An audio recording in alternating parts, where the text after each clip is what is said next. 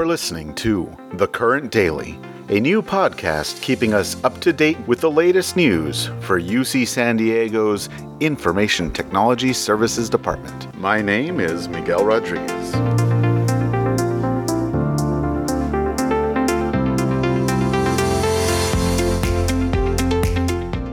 It is 420, and you know what that means. It's another Monday here at IT Services. I hope everyone had a great weekend and that today you're looking forward to getting high on life, that is. As you do important work to advance our mission of world class teaching, learning, and research, it is 2020, and why should we treat certain subjects as taboo? After all, UC San Diego is home to the Center for Medicinal Cannabis Research. Let's learn a little bit more about the center from this KPBS story back in December. Here's a clip. Igor Grant is the director of UC San Diego's Center for Medicinal Cannabis Research. There's a lot of research the federal government actually has supported on basic science, how does it work, uh, what are the negative effects, but until recently there hasn't been much work on the medicinal properties. He says over the last two decades, states like California have stepped up to fill research gaps. And the legislators in California wanted to know is there a science basis for medicinal cannabis? The center began in 2000, a few years after California legalized medical marijuana. Some of its funding is from federal sources, but over half comes from the state and private donors. Additional funding from the state has been coming in since Californians legalized recreational marijuana in 2016. We did some of the early studies that showed actually that marijuana or constituents of marijuana were helpful in controlling certain kinds of pain. Chronic hypersensitivity pain that are not well controlled by things like aspirin or Advil. And it turns out that THC in low doses is actually um, quite good in controlling this kind of pain in some patients. Researchers have already completed seven cannabis clinical trials with humans, and more are underway.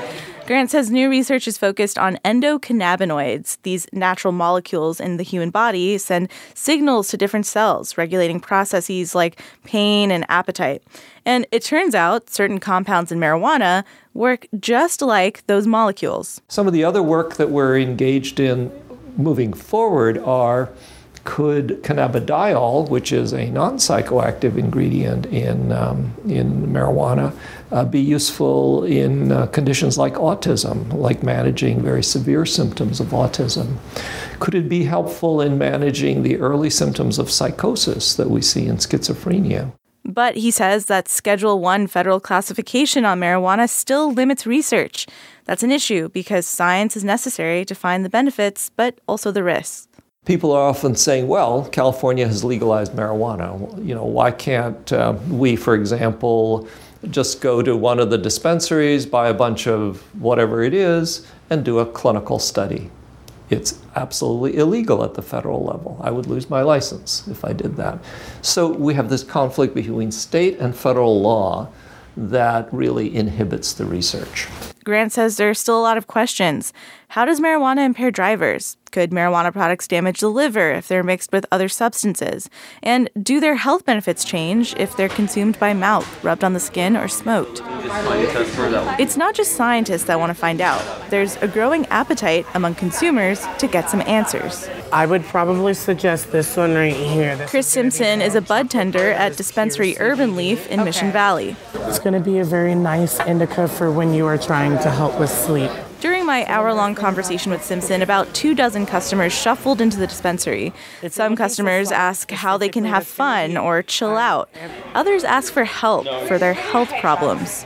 A lot of customers would call us and see I have Parkinson's. Uh, what can I take for Parkinson's? What can I take for Down syndrome? What can I take for um, restless leg syndrome? So, a lot of it has to do with your own personal experience and with your own research.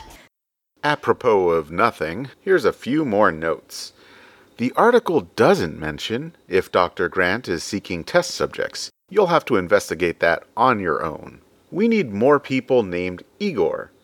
Dr. Grant is not from Transylvania. He's Canadian, as it happens, but he's very distinguished indeed. And started his career at UC San Diego in 1972. He even has a Wikipedia page. However, he's not verified on Twitter with a blue checkmark, so still some room for growth with his public profile, but very impressive nonetheless. According to the KPBS story, the fine men and women who dole out quote unquote product at dispensaries are called bud tenders. Add that to your list of 21 jobs for the future. I wonder if Oxford has stuck that in their dictionary yet. And now on to some more serious matters. There are some webinars you'll want to attend this week we're having an IT services all hands meeting this Thursday from 8:30 to 11:30 a.m. You'll hear straight from Vince Kellen and other department leaders on our transition to remote teaching, learning, and working, and of course, other matters of great importance. There's also the Ask a Privacy Officer webinar this Friday at 11 a.m., and here's the description. As UC San Diego modifies the ways in which we conduct business during the COVID 19 pandemic, we are committed to protecting the privacy of all individuals affiliated with our campus. Please be mindful that general privacy principles remain intact. Please join us for our Ask a Privacy Officer webinar, which can be an opportunity to have a live discussion with Campus Privacy Officer Pegah Parsi. Attendees can ask questions about any privacy concerns that have come up as campus has transitioned to online working, teaching, and learning. The webinar is open to everyone in the UC San Diego community. Questions asked will be answered live. The webinar is designed to be a virtual drop in office hour with our privacy officer. Do you like what you're hearing on this podcast? Please let a fellow IT services staff member know so they don't miss out. Also, if you want to be notified as soon as the podcast is posted, watch the podcast page on The Current. If you don't know how to do that, instructions for watching a page are posted there. Most importantly, if you have something to share or an idea for me to include here, you can submit it to the email its-podcast at ucsd.edu. If you join me on Zoom, you could actually be on the podcast. Again, don't be shy. We want your voices here. This is a podcast not only for ITS, but by ITS to help keep us informed and connected. And that is it for today. Remember to listen to the next episode of The Current Daily.